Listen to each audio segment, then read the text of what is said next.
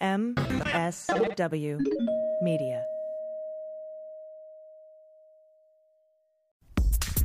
This is Ed Lee, and you're listening to What We're Drinking with Dan Dunn Podcast. Thank you.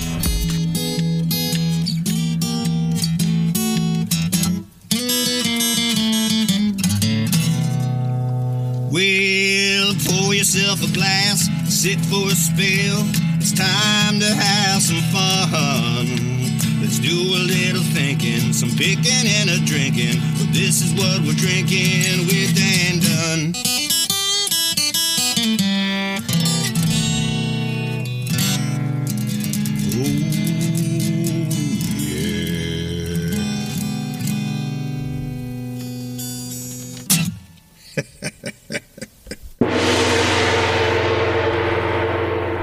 Thank you, Kalai King. Hey, everybody, this is Dan Dunn.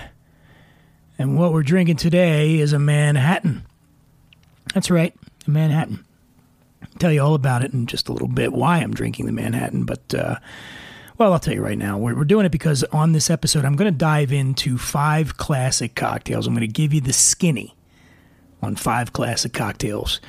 Everything you ever needed to know or didn't know that you needed to know about these classic cocktails, you're going to get from me today on this show. Um, what else? I want to thank everybody uh, who gave us a listen, uh, a previous episode with Matthew McConaughey and Neil Everett from Sports Center and Wild Turkey Master Distiller Eddie Russell. It was our most listened to episode to date. We it was our our 21st episode and it was our most listened to. We launched on June 18th. It took us this long to reach the top of the mountain. Well, we're not there yet, but we're getting there. So thank you for that. And uh, if you want to check out, I put some pictures of Matthew on my Instagram at the Imbiber, T H E I M B I B E R. Other news, I was on, uh, I guested on the Adam Carolla show. I do that fairly often. I was on last week. You can check that out. I brought in four whiskeys that Adam and Bald Brian and Gina Grad and I all enjoyed. Uh, Whistle Pig, Blackened, Maker's Mark 46, and The Burning Chair by Savage and Cook. Savage and Cook is Dave Phinney's distillery. Dave Phinney is famous for Orin Swift wines. Uh, so there you go. Check that out on Carolla. I'd really had a good time, and I think you will too.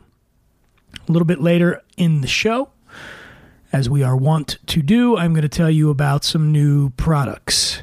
And I'm going to have a chat, a couple of chats actually. One with uh, Chef Michael Voltaggio and Adam Sobel, the two of them. Very famous chefs. And then right after that, a quick chat with another famous chef by the name of Ed Lee. And I'm going to tell you about those guys when we get to the interview. So what else? I well, you know what? I think we should dive in and um, and get going with these five classic cocktails I want to explain to you. So the first cocktail we have up, and it's what I'm drinking right now, is a Manhattan. Uh, the difficulty level of making this drink, I'd put it at easy. Okay.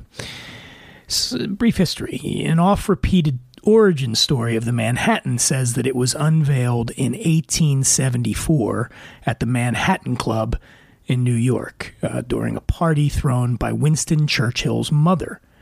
However, in his essential book, Imbibe, uh, spirit sage David Wondrich alleges this tale to be only partially true at best.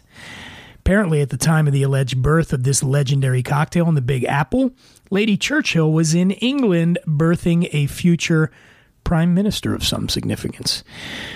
So, however, the Manhattan came to exist, there's little arguing Wondrich's sentiment that when properly built, it's, quote, the only cocktail that can slug it out toe to toe with the martini. Right on, Wondrich. And uh, like the island whose name it shares, this drink is sweet, strong, eternally cool, and retains a dangerous edge. Course, it's made in a coupe glass. Uh, to make it, you're going to need that. You're going to need a bar spoon and a strainer. Um, I would say that a proper Manhattan should be made with rye, and don't let your bourbon loving friends tell you differently. That said, you should make it with whatever makes you happy.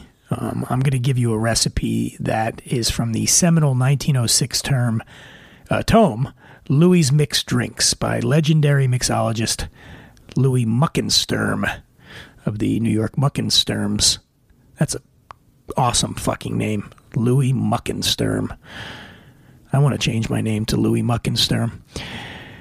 Okay, so this is a this is Louis Muckensturm's recipe. Uh, you might find it a tad sweet. We'll see. Okay, so uh, you're going to go two ounces of rye whiskey. In this particular case, I'm drinking Smooth Ambler. Uh, it's aged 70 years. I just really like that. Seven years. 70 years. It's older than Louis Muckensturm. It's aged seven years. It's $50 a bottle. It's a fantastic uh, rye, Smooth Ambler. And then one ounce of Italian vermouth. I'm using Carpano Antica formula, which is uh, just the best of the best, in my opinion. Uh, two, uh, two dashes of orange bitters, and this I use Regan's Orange Bitters. My old friend Gary Regan makes that. And then a dash of Angostura bitters. I'd use Angostura for the bitters. Okay, so you're going to take all those ingredients, you're going to stir them with ice, strain it into a chilled cocktail glass. You can serve it with a twist or a maraschino cherry. I use the cherry for this, the Dirty Sue, and I love it. Okay, again, you might find this a tad sweet. If you do, uh, you just dial back the vermouth a little bit to remedy that. Okay. Um, so, uh, I guess, uh, again, sweet for everybody. I say on the strength scale, let's go to one to five on the strength scale. I would say the Manhattan is about a four. Okay. So there you go. Next up in our classic cocktail list, the French 75. Another easy cocktail to make. Some history on this one. It may sound dainty, but this deceptively potent marriage of gin and bubbly is named after a giant gun used by the French in World War I. Was also a favorite of one of the previous century's most celebrated macho men, Ernest Miller Hemingway. Indeed, the French 75 shares with Hemingway a well earned reputation for depositing many a careless tippler on his ass. Its origins are contested. Some believe it to be the only true classic cocktail invented in America during Prohibition. Others have pegged it as a Victorian era fave. Uh, after doing extensive research, the uh, aforementioned David Wondrich concluded that the combination of gin and champagne dates to the earliest mists of cocktail history, and that whoever invented the French 75 didn't really invent anything at all. All he or she did was give it a name. This one also goes in a coupe glass. You're going to use two ounces of London dry gin, a half ounce of lemon juice, a teaspoon of sugar, some dry sparkling wine, chilled. You shake the gin, lemon juice, and sugar over ice, strain it into the chilled coupe, top it with champagne. Preferred gins? I like Tanqueray, Bombay Sapphire, Plymouth, Martin Miller's. For the bubbly, you can't go wrong with Gruet Brut, Moet and Chandon Imperial Brut, or Parxet. I'm not saying that right, but no vintage, non vintage uh, Cuvée 21 Brut. Uh, nonconformists may prefer a non London dry gin, such as Monkey 47, Hendrick's, or G'Vine. Heretics may 86 the gin altogether and substitute cognac. I'm not doing that, okay? Uh, again, the flavor profile sweet, a little sour, strength 1 to 5. I give this a 4 as well. So, imbibe carefully. Our third drink, the mint julep. That's right, the mint julep. And I'd say the difficulty level of making this is about medium. The mint julep's been around for over 200 years, making it nearly twice as old as the world's second best bourbon infused treasure, Keith Richards. In the essential cocktail, famed bartender Dale DeGroff says the bracingly cold julep is, quote, the first internationally known American cocktail. But it wasn't always the drink we know today. When the julep debuted in the late 18th century, the drink was made with peach brandy and cognac. This is because bourbon didn't exist yet. So it makes sense, right? It wasn't until a century later that whiskey based juleps became all the rage, particularly in the American South. The mint julep was named the official cocktail of the Kentucky Derby in 1938 And it's estimated that 125,000 of them are sold every year at Churchill Downs, contributing to Hunter S. Thompson's famous assessment of that event as, and I quote, decadent and depraved. Okay, you're going to need a 12 ounce silver beaker or a tall old fashioned glass for this. You're going to need a muddler and a bar spoon. You put you got three ounces of bourbon, some mint, a half ounce of simple syrup, and some finely cracked ice. You muddle six mint leaves and sugar in chilled silver beaker or old fashioned glass. Pack the glass with crushed ice. Pour the bourbon over the ice. Stir briskly. Add more ice. Stir some more. Garnish with mint leaves. If you want to shake things up a little bit, you could muddle in some strawberries when they're in season and swap in some maple syrup for the simple syrup. If you love the flavor but find the strength too much, you can shake a julep over ice, then serve it long with seltzer or iced tea uh, over ice. Uh, the strength on this one, yeah, we'll go four for here as well. We're locked in on four. You go five, I don't know if I'll be able to finish the show. Gonna be honest with you. Let me have a sip here. Actually, this is my water. Hmm. You gotta hydrate. It's very important. Can't recommend it highly. More highly. Highly? Higher? Higherly? Higherly. Highest? Ah, yeah. All right. Next up, the mojito. Again, medium level difficulty pulling this one off. Uh, in terms of the mojito's history, we know it was invented in Cuba, and that's about it. The most oft repeated origin story has the mojito refreshing the 16th century's most colorful privateer, slaver, admiral, politician, Sir Francis Drake. Apparently, the captain and his crew were plagued by dysentery and scurvy during their raids on the Spanish New World. So in Cuba, they discovered a crude form of rum, lime, sugar, and mint and called it a cure, uh, at least for the terrible affliction of sobriety. Like all things regarding colonization of the New World, the reality is likely far more unpleasant. And if you're curious about the mojito's fabled curative powers, bear in mind that Sir Francis Drake died of dysentery in 1596, and it couldn't have happened to a nicer slaver. History lesson aside, the mojito is a quintessential warm weather cocktail. Why the hell am I telling you about it right now? Well, because it's still warm here in Los Angeles. It's an invigorating combination of grog and garden served with Caribbean flair. You're going to serve it in a Collins glass. You're going to need a shaker, a bar spoon, a strainer, and a muddler to make this. You, you got two ounces of white rum, an ounce of simple syrup, three quarters of an ounce of lime juice, club soda, and eight mint leaves. In this shaker, you're going to muddle the mint leaves and simple syrup. Then you add the rest of it.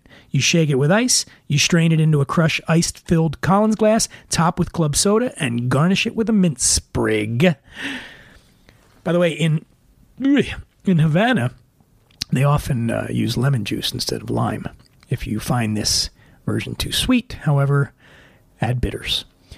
Uh, the strength on this, I'm only going to give. This is only a three. I'm only going to give the mojito a three. Okay, so you can have an extra one on me. And our final drink in this installment of learning our classic cocktails is the dark and stormy. Thought of this because of the problems our friends in Bermuda were having, and uh, this one's an easy one to make, and, and it, it's obviously it hails from Bermuda, and it's always prepared there with the darkest tar local rum, Gosling's Black Seal. Should you choose to go with another brand, please know that A, it better be a rum that can hold its own against a hefty ginger punch, and B, the Goslings people are going to get mad if you call it a dark and stormy.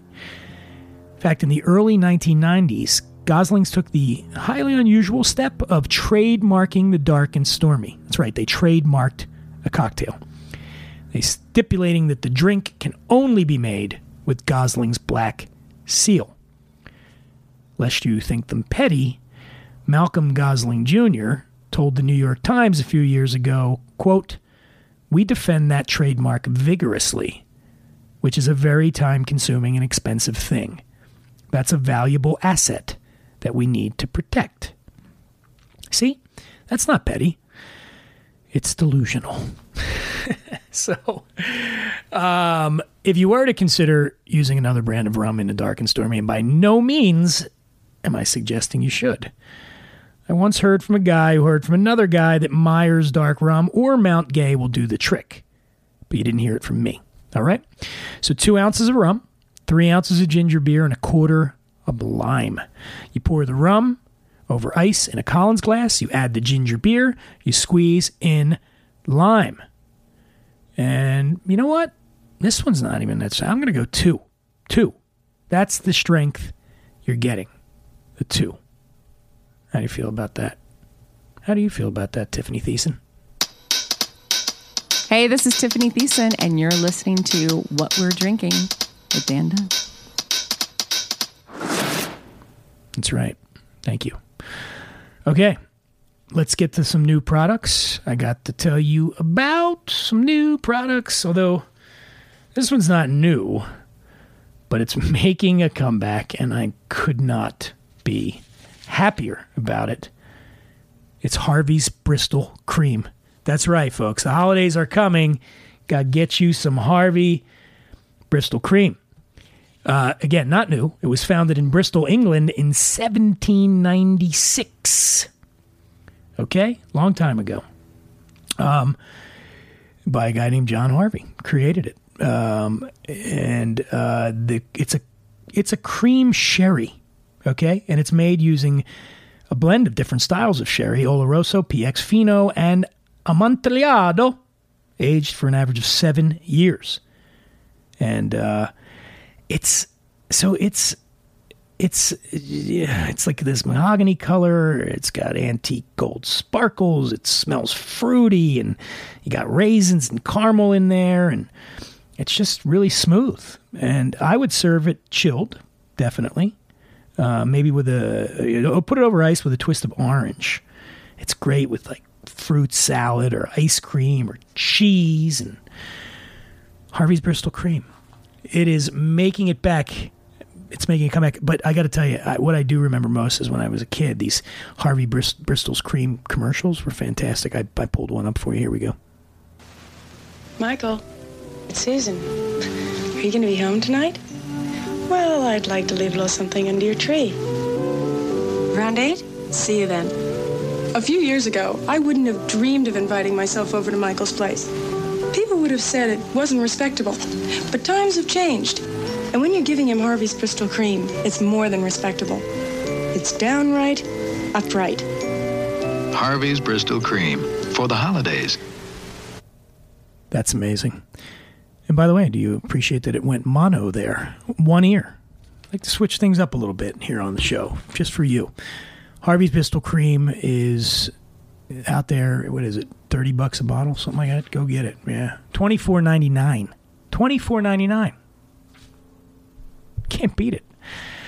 Uh, if that's not your thing, maybe you're a whiskey person. So I'm going to tell you about. Uh, I had a dinner recently at a place in LA that's fantastic called Republique. Republique.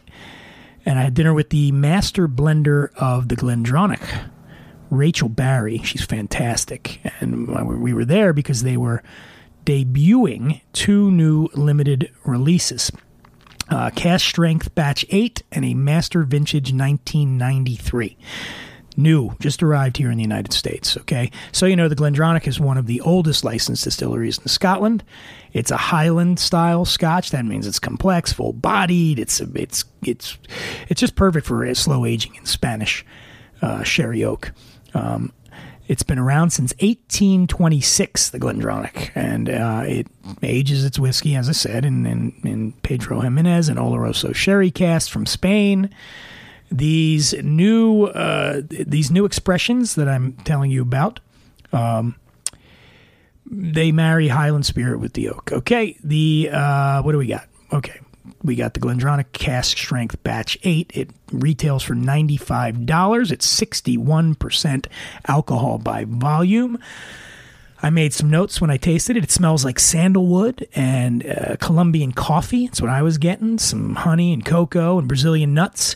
I tasted mocha and caramel macchiato and cherry chocolate cake. I think I had cherry chocolate cake afterwards too, so it could have been that. Um, there are also some dates and plum and raisins, and it was delicious. Um, And then the Master Vintage in 1993, you can get that for somebody you really love because it's $350 a bottle. Okay.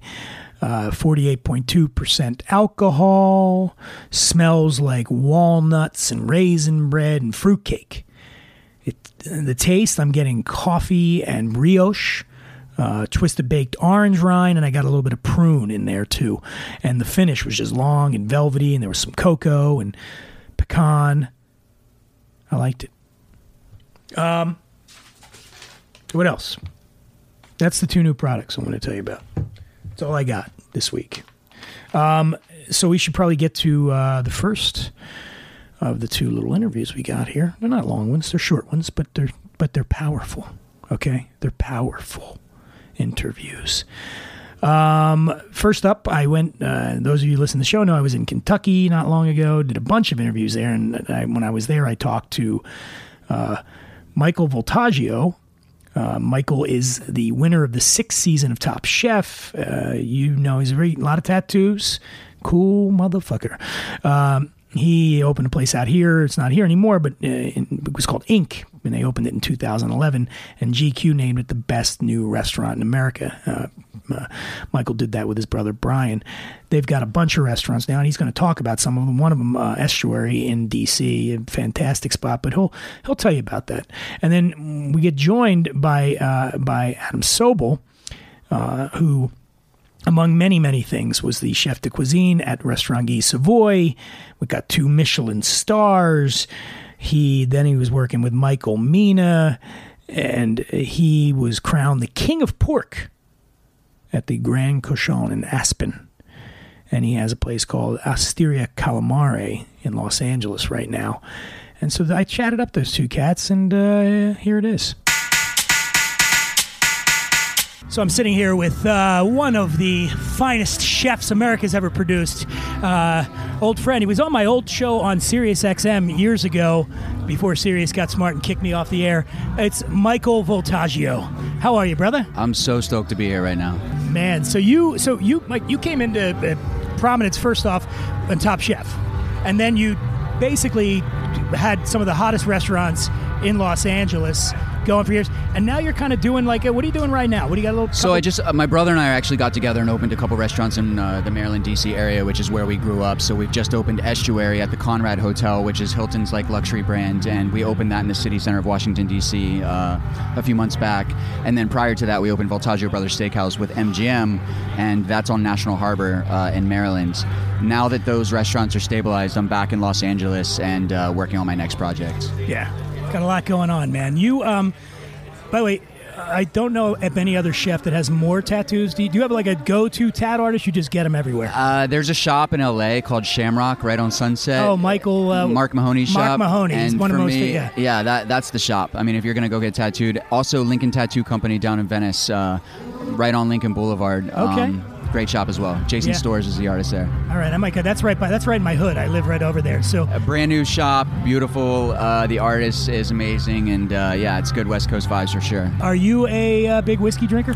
I do like to cook with bourbon. Okay. I and for me, it's uh, I don't love sweeter liquids for some reason, but I love desserts and things like that. But I also love taking bourbon and making things like steak sauce out of it or caramelizing onions with it. So Um, how would you, uh, quickly though? How would you make a steak sauce with bourbon? I would reduce down a whole bunch of caramelized onions, raisins, garlic, shallots. Um, deglaze it with bourbon, cook all that down together, and then just blend everything up. A little bit of soy sauce, a little Worcestershire, and uh, put it on your steak. How'd you come to cooking, man? Like, what? It, how'd you get to it? I was about 15 years old. Uh, my brother had a job and he was coming home with stuff. Like he was buying stuff, and I'm like, I want to buy stuff too. Like he's got new clothes, he's got all this, you know, cool stuff. And uh, it was about just making money. You know, I, I we grew up in a pretty moderate uh, household. Um, our parents definitely made sure that we we earned our keep. You know what I'm saying? So for me, uh, it started out like that. But then I was in high school and I had a full time job and I played football. So I would go to school, to practice, to work. And this, so I was already doing like 16 hour days when I was like 15, 16 years old. And then I found myself enjoying the work part of it the most. And uh, oh, look who's here! You want to jump in? We have a special guest here. Uh, sir, will you introduce yourself, or can you, after the party that we had last night? You want to jump on that Chef, one? this is Chef Woody, barrel aged Woody. Barrel Aged Woody here, also known as Adam Sobel. Adam, how are you, man? I'm doing Uh, well. full disclosure, everybody out there, we were we were out last night. I think we were we were we were partaking in the all that the Kentucky nightlife had We to were. offer last night. Yeah. A little crusty today. This is heaven. Uh, and then to be able to spend time with friends, to cook, to make delicious, to entertain. It's, you know. Where, where did pretty you two Where did you two meet? Ah, great story. This is a great story, actually. Michael and I have known each other since we're 17 years old. Get out of here. I will not get out of here. All right, tell me the story. You're from New li- York. I'm from He's New from York. Maryland. Our mentors were best friends. Yep. So um, Peter Timmons and John Johnstone uh, came up together in in um, in Scotland and Ireland, and uh, they worked together in in Europe for um, for Marco Pierre White and a few other and like some great hotels. Anyway, they, they came to the states. Peter went to uh, oh they both went to the Greenbrier actually. Uh, Peter was the executive chef of the Greenbrier, and Johnstone was there as well. Mike ended up doing his apprenticeship at the Greenbrier Hotel with Peter Timmons, and I And you're 17 years old at the time. 18. 18, 18, okay. yeah, I was 17. 19. I worked for John Johnstone at the Piping Rock Club, and I was a, his apprentice. I was his apprentice for the uh, British Culinary Olympic team. Johnstone was big into um, competition, and so was Peter. And um, we ended up facing off at the New York restaurant show, the Jacob Javits Center, and we hated each other. We were we were we, we didn't even know each other, but we were like, oh, fuck, you know, it's like, oh, had a rivalry going. screw yeah. this, you know. But Oh, anyway, say fuck. It's okay. yeah. So anyway, um, it's an amazing thing. We were we've been tied, we've been linked for many many years, and then we didn't really know each other. And then years later, we got reintroduced when Mike was doing Top Chef in Las Vegas. Uh, we reconnected, um, and um, and it's unbelievable. We're we- we're cut from the same cloth, the same um, classical training. You know, Michael has um, people think Michael uh, Michael's known for his avant-garde kind of forward-thinking, um, kind of cutting-edge cuisine, but he's a classically trained chef. And the only way you can cook that way and, and make it delicious is if you have been trained properly and, and have come through the ranks. And um, and that's the thing that we we always connect and we, we can always fall back on our roots. And we have so much.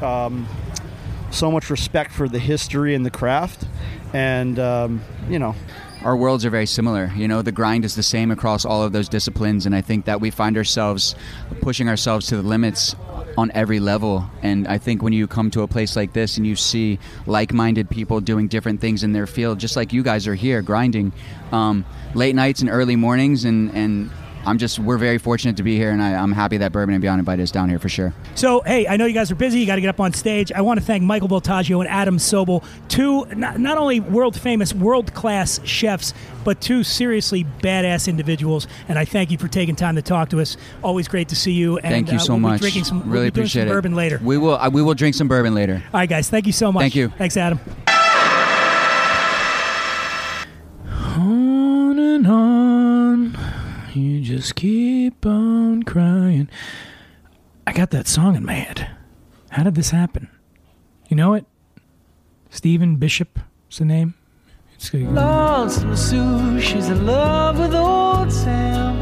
Taken from the fire into the frying pan, on and on. She just keeps on trying, yeah. And she smiles when she feels like crying,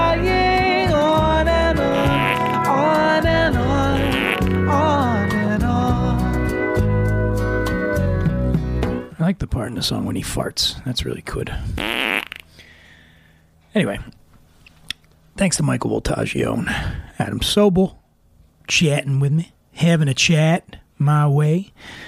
This is a quick one with Ed Lee. It's really like a, really not even a chat. It's like a mini, it's a snippet with Ed, who's really a, one of the, you know, just a fun dude and an amazing chef. He wrote, uh, he's got a couple books out, Smoke and Pickles, and his latest is Buttermilk Graffiti. He won a James Beard Award for that book. He owns uh, 610, 610 Magnolia, Milkwood, the Whiskey Dry in Louisville, Kentucky. He's got Succotash in Maryland, Penn Quarter, Washington D.C. He's been on TV a bunch. Uh, he he uh, got an Emmy nomination for the show The Mind of a Chef. Um, and he wrote a documentary and was in it called Fermented. He's great. Ed Lee. And there's just a little tiny bit there with Eddie Boy. Here you go. You do a lot of TV. You do a lot of that kind of stuff. Yeah. Do, do you enjoy that more? Do you, do you miss being in the kitchen as much, or, or rather? No, I hate TV. I'm very awkward and shy. No, Okay. no, no. No, I like you know. It's, You're good it's- on TV, that's I'm- for sure. Yeah.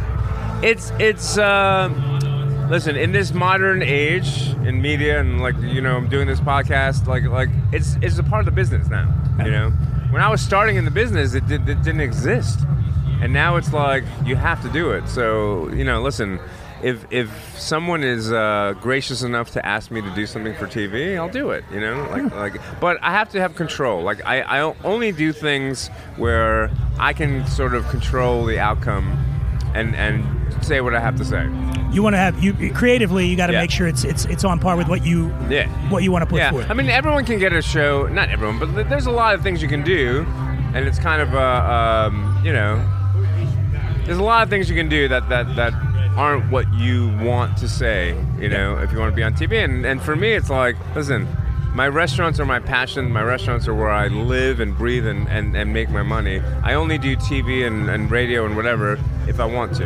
And, and, you know, that's a luxury, and I'm glad I can do that. But I really haven't, uh, you know, I want to teach people how to cook. I want them to get into food. Uh, and that's my mission.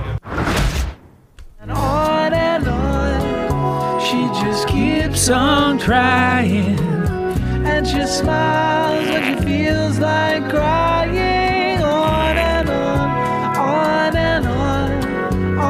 Right, enough of that. Okay, that was Ed Lee. And um, yeah, what else we got? Oh, I'm bringing back. I'm bringing it back. Some people wrote me and they're like, "Why don't you do the uh, more of the what's driving me to drink?" And you know, I am nothing if not compliant. I'd like to make people happy, and so we'll bring it back. It's driving me to drink. What's driving me to drink this week, you want to know? Okay, fine. I'll fucking tell you. Stop pushing me. We're going to do uh, leisure liquor. Okay? Leisure liquor. And um, I, let me tell you how this came about. I, I was cleaning out my liquor stash. I got a lot of booze, and I had to get rid of some of it, unfortunately. I, I know you're like, why didn't you call me, Dan? I would have taken it. So I found something that I got a long time ago from Southern Comfort. It's called Fiery Pepper. Okay. It was a combination of their, you know, the Southern Comfort. It's that peach and whiskey flavored liqueur and Tabasco sauce. So I looked it up. I was like, what is this? And uh, some VP at, at Southern Comfort uh, said, quote, he believed that it will challenge consumer senses and fire up the night. What he neglected to add in was uh, and possibly induce a nasty case of morning after fire ass. Okay, mass produced infusions are nothing new, and I have stated on this show I'm not a fan by any stretch, but I understand their utility in the marketplace as well as the consumer appeal, especially among entry level drinkers who don't know any better. But the Southern Comfort brand had always maintained at least a modicum of street cred among serious drinkers. And so my first thought when I tasted this fiery, and I did, I tasted it, this fiery pepper was, why did they do this? And my next thought was, when the hell did I become the Andy Rooney of booze reportage? So I'm not saying that mixing SoCo with Tabasco is a bad idea. On the contrary, it has a little bit of appeal, that pairing particularly if you happen to be, say, in a fraternity at Mississippi State.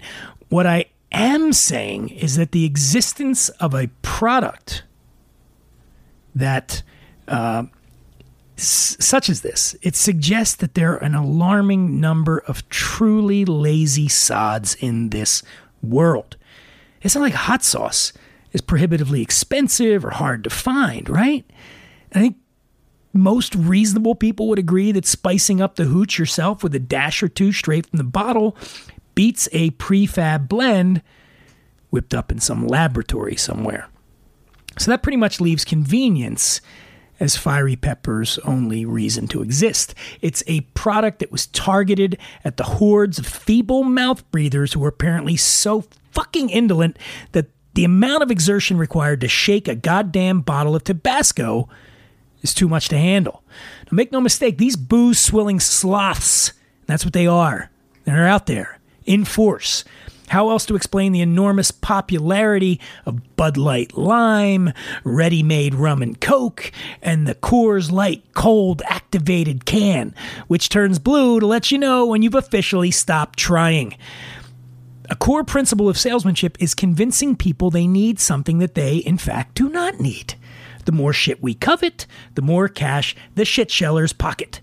So you can bet your snuggies and your clappers and your dust mop slippers that our opportunistic corporate enablers will continue to do everything in their power to facilitate our languorous slouch toward inertness. We're living in an age defined by the marketing slogan, there's an app for that. And it stands to reason that unless we resist the temptation to allow computers and gadgets and booze companies to do everything for us, we're destined to become the lazy and stupid leisure addicts from the space station in WALL-E. Remember that movie? I say enough is enough. Thanks, but no thanks, Anheuser-Busch. I can squeeze my own damn lime into my beer and we can trust our senses to determine when the optimum drinking temperature has been reached. Oh, steaming me up, really is. As for the Southern Comfort, well, interestingly enough, doing this uh, has helped me to discover a newfound appreciation for a spirit that, frankly, I've neglected for many years. I'm not talking about the fiery pepper expression, mind you. I'm talking about the original SoCo, served the way God intended in an Alabama slammer.